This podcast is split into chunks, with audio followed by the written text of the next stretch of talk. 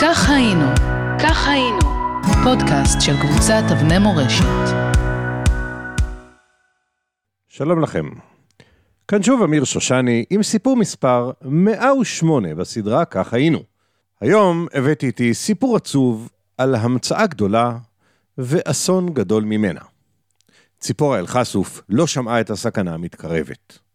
היא לא שמעה את רעש הצלילה המבעית של המטוסים, היא לא שמעה את 56 הפצצות שהתפוצצו ברעם בזו אחר זו, ולא את צווחות האנשים שנפוצו לכל עבר.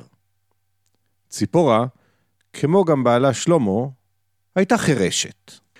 את שמו של שלמה אלחסוף כנראה לא שמעתם. אל תתפלאו.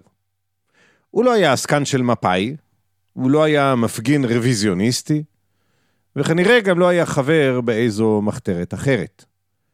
אחרי הכל, הוא לא יכול היה לציית לשום פקודה שאותה הוא לא יכול היה לשמוע.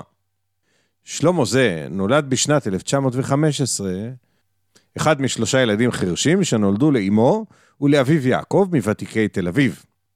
באותה תקופה לא ידעו בארץ כיצד ראוי לטפל בנכות מסוג זה. מי שנולד אז חירש הפך אוטומטית לחירש אילם, כיוון שלא היה מי שילמד אותו לדבר, ונכותו באופן הזה עוד גברה.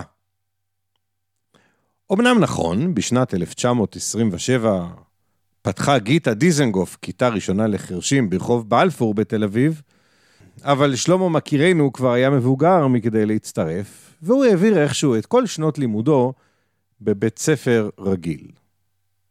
מישהו אמר חוק שילוב? למרבה הפלא, למרות כל אלה, שלמה אלחסוף לא התנהג כנכה, אלא הפך לסלב ידוע בתל אביב. ואפילו הותיר חותם שרישומו ניכר עד היום בכל קיץ. סקרנים לדעת איך ומה? ובכן, מסתבר שלצעיר היו שתי אהבות, אחת מהן הייתה ים, והשנייה הייתה נגרות. ליתר דיוק, הוא פשוט רצה להיות מציל. המצילים הוותיקים כמובן לא אהבו את הרעיון, בלתי מתקבל על הדעת, איך יכול חירש אילם להיות מציל? אבל שלמה התעקש. הוא ידע שמי שטובע ממילא ממלא פיו מים, כמו שאומרים, ולכן שמיעת המציל איננה החוש ההכרחי בנסיבות העניין, אלא דווקא ראייתו וכושר שחייתו. הוא אמנם הודה שהוא אינו יכול לצעוק פקודות למתרחצים, אבל בינינו, אחים שלי, מי מציית לצעקות של מציל? טוב, אז שלמה התעקש והתעקש, ובסוף התמנה להיות מציל, וכיוון שנחותו הפכה אטרקציה, הוא זכה בפי כל לכינוי המציל האילם. תראו, הוא לא נעלב אז, ולכן אה, גם אנחנו לא נעלב כעת במקומו.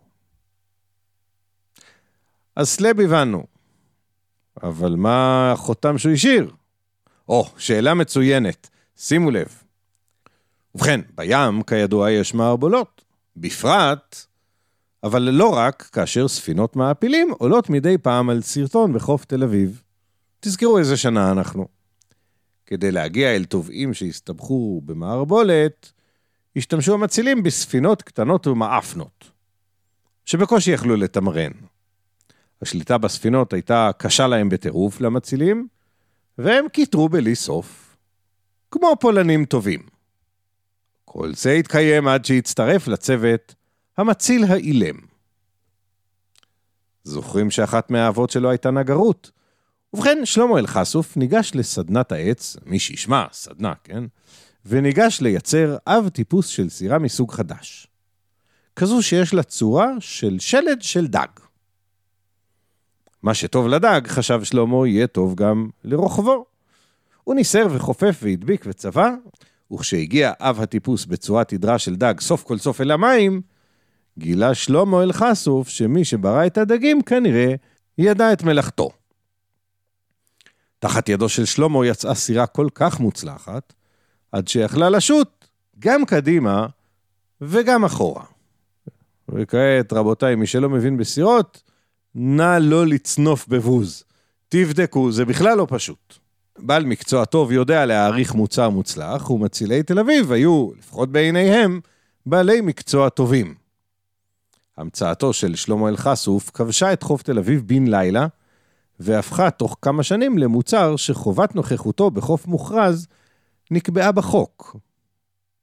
למוצר הזה, או לסירה של שלמה אלחסוף, קראו חסקה. גברברי תל אביב מצידם מצאו שהסירה החדשה טומנת בחובה יתרונות בלתי מבוטלים, בעיקר בשלב החמקמק שמתקרא בפי המומחים שלב החיזור.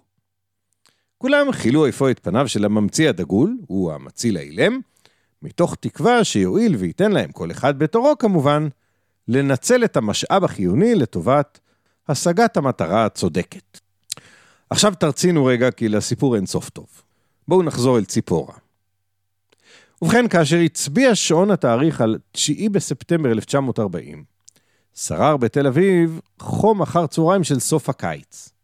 המלחמה הגדולה נראתה לתל אביבים רחוקה כתמיד, וכך גם לציפורה. שלמה שלה עסק בשליית טובעים מן המים ובסידור התור על החסקה. לרדיו ציפורה לא יכלה להאזין מטעמים מובנים.